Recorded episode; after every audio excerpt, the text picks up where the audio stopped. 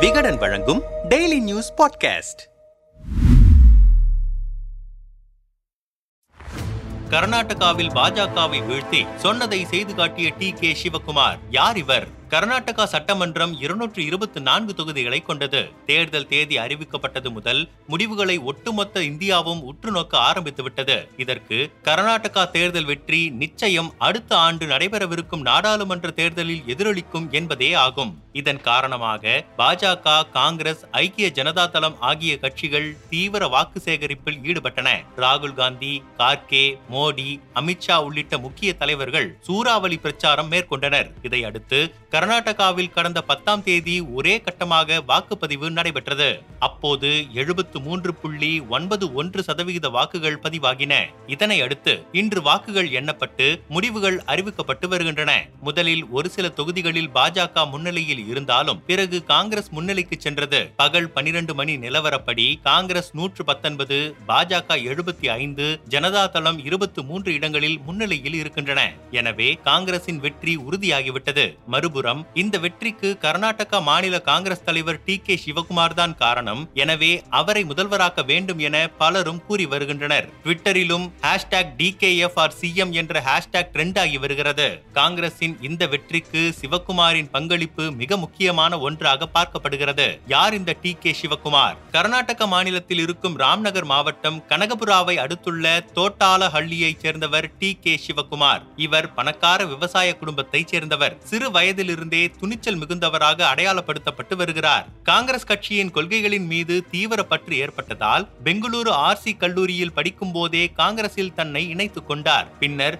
மாணவர் இளைஞர் காங்கிரஸ் தேர்தல்களில் போட்டியிட்டார். தொடர்ந்து அரசியலில் கவனம் செலுத்த தொடங்கினார். அந்த மாநிலத்தில் லிங்காயத் ஒக்கலிகா சமூகங்களின் வாக்குகள் மிக முக்கியமானதாக இருக்கின்றன. அந்த மாநிலத்தின் மக்கள் தொகையில் பதினோரு சதவிகிதம் ஒக்கலிகா சமூகத்தைச் சேர்ந்த மக்கள் இருக்கின்றனர். இவர்களின் ஆதரவு மதச்சார்பற்ற ஜனதா தளம் கட்சியின் தலைவர் தேவகவுடாவுக்கு அதிகமாக இருந்தது. டி. கே. சிவகுமாரும் இதே சமூகத்தைச் சேர்ந்தவர்தான். எனவே இவரை வைத்து ஒக்கலிகா வாக்குகளை பெறுவதற்கு காங்கிரஸ் வியூகம் வகுத்தது. ஆயிரத்து தொள்ளாயிரத்து எண்பத்தி ஐந்தில் முதல் தேர்தலிலேயே முன்னாள் பிரதமர் தேவகவுடாவை எதிர்த்து போட்டியிட்டார். அதில் தோல்வி அடைந்தார். பிறகு ஆயிரத்து தொள்ளாயிரத்து எண்பத்தி ஒன்பதாம் ஆண்டு நடந்த தேர்தலில் சாதன்பூர் தொகுதியில் வெற்றி பெற்றார். பின்னர் கர்நாடக காங்கிரஸில் தவிர்க்க முடியாத சக்தியாக உருவெடுத்தார். இதனை அடுத்து எப்படியும் டி கே சிவகுமாரை வீழ்த்தியாக வேண்டும் என தேவகவுடா முடிவு செய்தார். அதன்படி ஆயிரத்து தொள்ளாயிரத்து தொன்னூற்று ஒன்பதில் தேவகவுடா தன் மகன் குமாரசாமியை சாத்தனூர் தொகுதியில் நிறுத்தினார். ஆனால் அவரை ஐம்பத்து ஆறாயிரம் வாக்குகள் வித்தியாசத்தில்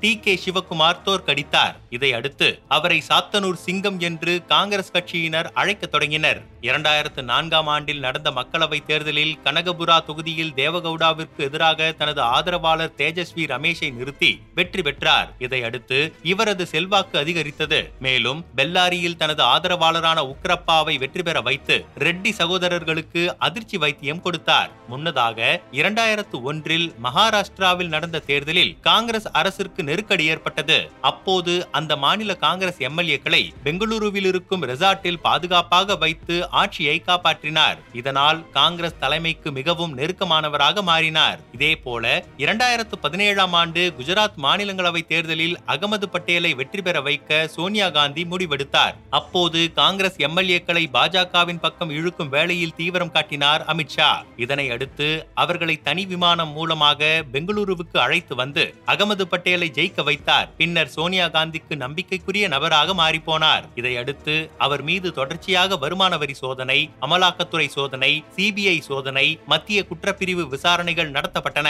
பண மோசடி வழக்கு பதிவு செய்யப்பட்டு திகார் சிறையில் அடைக்கப்பட்டார். நேஷனல் ஹெரால்டு வழக்கிலும் சேர்க்கப்பட்டார். ஆனால் இதையெல்லாம் அவர் பொருட்படுத்திக் கொள்ளவில்லை. ராகுல் காந்தியின் பாத யாத்திரையை வெற்றிகரமாக ஒருங்கிணைத்தார். முன்னதாக இரண்டாயிரத்து பதினெட்டாம் ஆண்டு தேர்தலில் கர்நாடகாவில் குமாரசாமி தலைமையில் மதச்சார்பற்ற ஜனதா தளம் காங்கிரஸ் கூட்டணி அரசு அமைத்தது. அப்போது எம்எல்ஏக்கள் பாஜகவிற்கு சென்று விடாமல் டி கே சிவகுமார் தடுத்ததாலேயே அந்த ஆட்சி ஓராண்டை நிறைவு செய்தது. இதே வேகத்தில் தான் இரண்டாயிரத்து இருபத்தி மூன்று தேர்தல்களிலும் காங்கிரஸை வெற்றி பாதைக்கு அழைத்து சென்றிருக்கிறார். இதற்கான பணியை ஆறு மாதங்களுக்கு முன்பே அவர் அவர் தொடங்கிவிட்டார். ஒவ்வொரு பகுதியிலும் நேரடியாக சென்று தீவிர வாக்கு சேகரிப்பில் ஈடுபட்டார். குறிப்பாக காங்கிரஸ் கட்சி தனது தேர்தல் அறிக்கையில் பஜ்ரங் தள் அமைப்பிற்கு தடை விதிக்கப்படும் என தெரிவித்திருந்தது.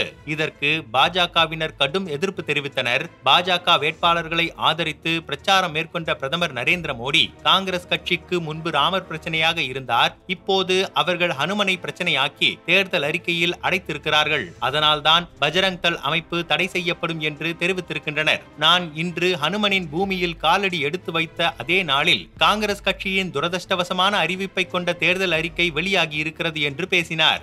இதனை அடுத்து கேஸ் சிலிண்டருக்கு பூஜை செய்து ஜெய் கேஸ் சிலிண்டர் என தேர்தல் பிரச்சார ட்ரெண்டை மாற்றினார் டி கே சிவகுமார். மேஜையில் வைக்கப்பட்டிருந்த சிலிண்டருக்கு மாலை அணிவித்து தேங்காய் வாழைப்பழம் உள்ளிட்ட பழங்கள் வைத்து சிவகுமார் சிலிண்டர் முன்பு கற்பூரம் ஏற்றி ஆரத்தி செய்து வணங்கினார். அப்போது அவர் வாக்களிக்க செல்லும் முன்பு சிலிண்டரை பார்க்க வேண்டும் என்று பிரதமர் நரேந்திர மோடி கூறியதை மக்கள் நினைவில் கொள்ள வேண்டும். அதையே பின்பற்றுமாறு நான் மக்களை கேட்டுக்கொள்கிறேன். விழிப்புணர்வு ஏற்படுத்தும் வகையில் வாக்குச்சாவடிகளிலிருந்து நூறு மீட்டர் தொலைவில் ஒரு சிலிண்டரை வைத்திருக்க வேண்டும் என்றார் பின்னர் கடந்த பனிரெண்டாம் தேதி செய்தியாளர்களிடம் பேசிய டி கே சிவகுமார் எனக்கு தேர்தலுக்கு முந்தைய பிந்தைய கருத்து கணிப்புகளில் நம்பிக்கை இல்லை. நான் மேற்கொண்ட கருத்து கணிப்புகளை மட்டுமே நம்புவேன். நான் முதலிலிருந்தே நாங்கள் நூற்று நாற்பத்து ஆறு இடங்களில் வெற்றி பெறுவோம் என கூறி வருகிறேன். அதே எண்ணிக்கையில் இப்போதும் உறுதியாக இருக்கிறேன். எனவே தொங்கு சட்டப்பேரவை குறித்தோ மதச்சார்பற்ற ஜனதாதளவுடன் கூட்டணி குறித்தோ பேச வேண்டிய அவசியம் இல்லை. தேர்தலில் தனிப்பெரும்பான்மையுடன் வென்று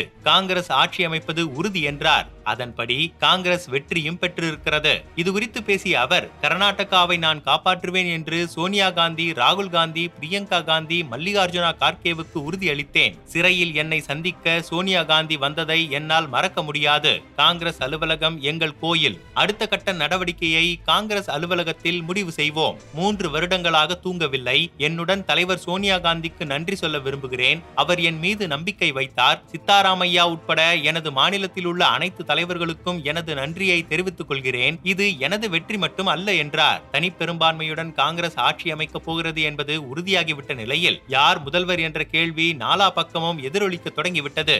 ஆட்சி அரியணையை அலங்கரிக்கப் போவது டி கே சிவகுமாரா சித்தராமையாவா என்பதை பொறுத்திருந்து பார்ப்போம்.